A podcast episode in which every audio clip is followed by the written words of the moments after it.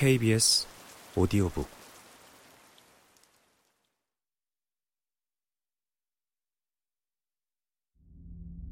진리부에는 지상에 3천 개의 방이 있는데 지하에도 그만한 수의 방이 있다고 한다.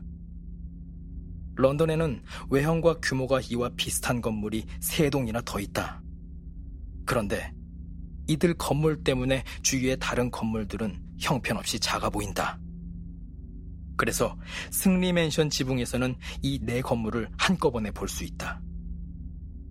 이 건물들은 모든 정부기관이 들어서 있는 네 개의 청사다. 보도, 연예, 교육 및 예술을 관장하는 진리부, 전쟁을 관장하는 평화부, 법과 질서를 유지하는 애정부, 경제 문제를 책임지는 풍요부가 그것들이다. 이 이름들은 신어로 각각 진부, 평부, 애부, 풍부라고 한다. 애정부는 그야말로 무시무시한 곳이다.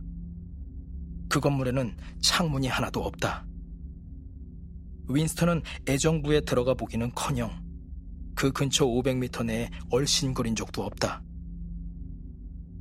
그곳은 공적인 일로만 들어갈 수 있는데 그것도 미로 같은 가시철조망과 철문을 비롯해 기관총이 숨겨져 있는 초소들을 통과해야 가능하다.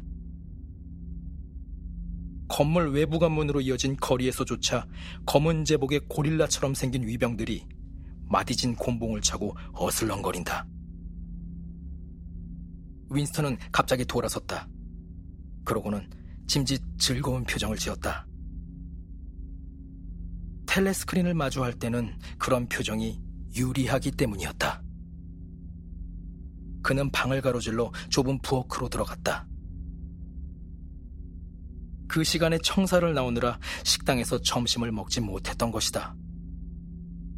그는 다음날 아침 식사로 남겨둔 흙방 한 덩어리 외에 먹을 것이 하나도 없다는 사실을 알고 있었으므로 선반에서 승리주라는 흰색 라벨이 붙은 맑은 술병을 꺼냈다.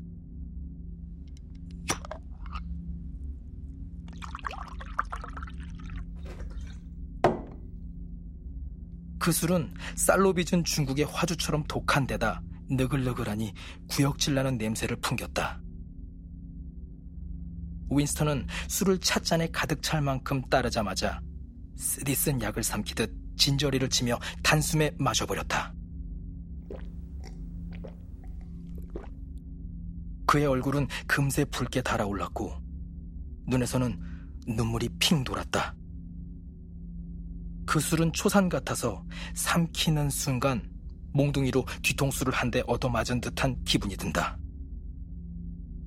하지만 이내 타는 듯 화끈거리던 뱃속이 가라앉으면서 기분 좋은 취기가 돌기 시작한다. 윈스턴은 승리 담배라고 표시된 구겨진 담배갑에서 담배 한 개비를 꺼내 무심코 만지작거렸다.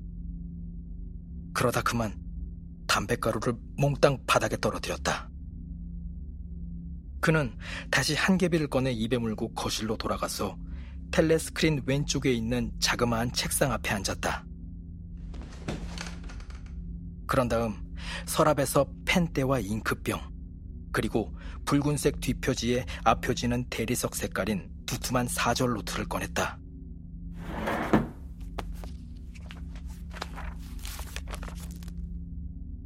거실의 텔레스크린이 보통의 경우와는 다른 위치에 설치된 데는 이유가 있다. 일반적으로 텔레스크린은 방안 전체를 볼 수 있도록 벽 끝에 설치된다. 하지만 윈스턴의 거실에는 창문 맞은편 기다란 벽에 설치되어 있다. 이 벽 한쪽 끝에 윈스턴이 지금 앉아 있는 움푹 들어간 곳이 있는데 이는 아마도 맨 처음 맨션을 지을 때 책장을 놓기 위해서 그렇게 만든 듯하다. 그런데 이 움푹 들어간 곳에 앉아서 몸을 잘 숨기기만 하면 텔레스크린의 감시망을 벗어날 수 있다.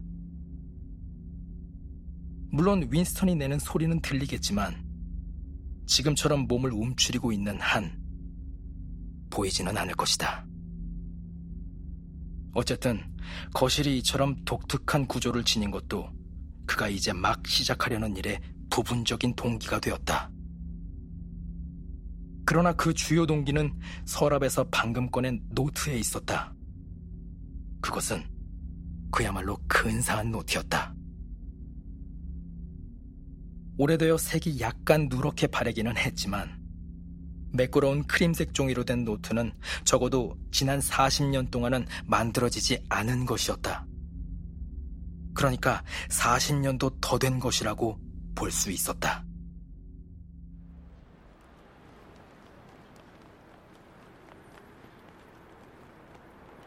윈스턴은 어느 빈민가였는지 생각나지 않지만 이 도시의 빈민가에 있는 쾌쾌한 곰팡내가 나는 자그마한 고물상의 진열장에서 그 노트를 발견하자마자 갖고 싶은 충동을 느꼈다.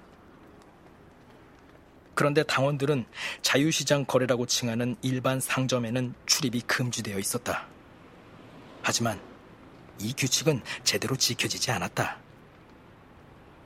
다른 곳에서는 구할 수 없는 구두끈이나 면도날 같은 갖가지 물건들이 그 같은 일반 상점에 있기 때문이었다.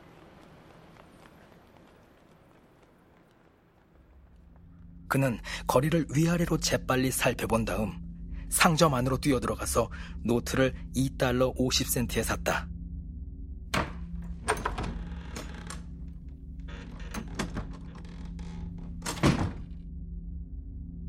그때만 해도 어떤 특별한 목적이 있어서 노트를 갖고 싶었던 것은 아니었다. 그는 무슨 죄라도 지은 듯 그것을 조심스레 가방에 넣고 집으로 돌아왔다. 그 속에 아무것도 적혀 있지 않다고 해도 노트는 의심을 살 만한 물건이었다.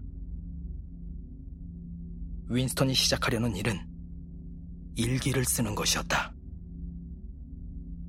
일기 쓰기는 불법이 아니었다. 법이란 게 없으니 불법이란 것도 있을 리 없다. 하지만 발각될 경우 사형 아니면 적어도 강제노동 25년형의 선고를 받을 것이 틀림없었다. 윈스턴은 펜 쪽을 펜대에 꽂고 펜 끝에 기름기를 닦아냈다. 펜은 서명할 때도 거의 사용되지 않는 구식 필기도구였다. 그럼에도 그가 그것을 남몰래 어렵사리 구한 이유는 근사한 크림색 노트에는 볼펜으로 끼적거리기보다 진짜 펜촉으로 써야 어울릴 것 같은 생각이 들었기 때문이었다. 그렇지만 그는 손으로 글을 쓰는 일에 익숙지 않았다.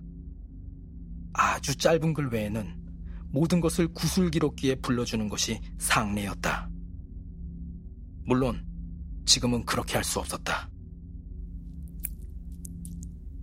그는 펜촉을 잉크에 적시고 잠시 머뭇거렸다. 짜릿한 전율이 뱃속을 훑고 지나갔다. 종이에 글을 쓴다는 것은 결단력이 필요한 중대 행위였다. 그는 작고 서툰 글씨로 다음과 같이 썼다. 1984년 4월 4일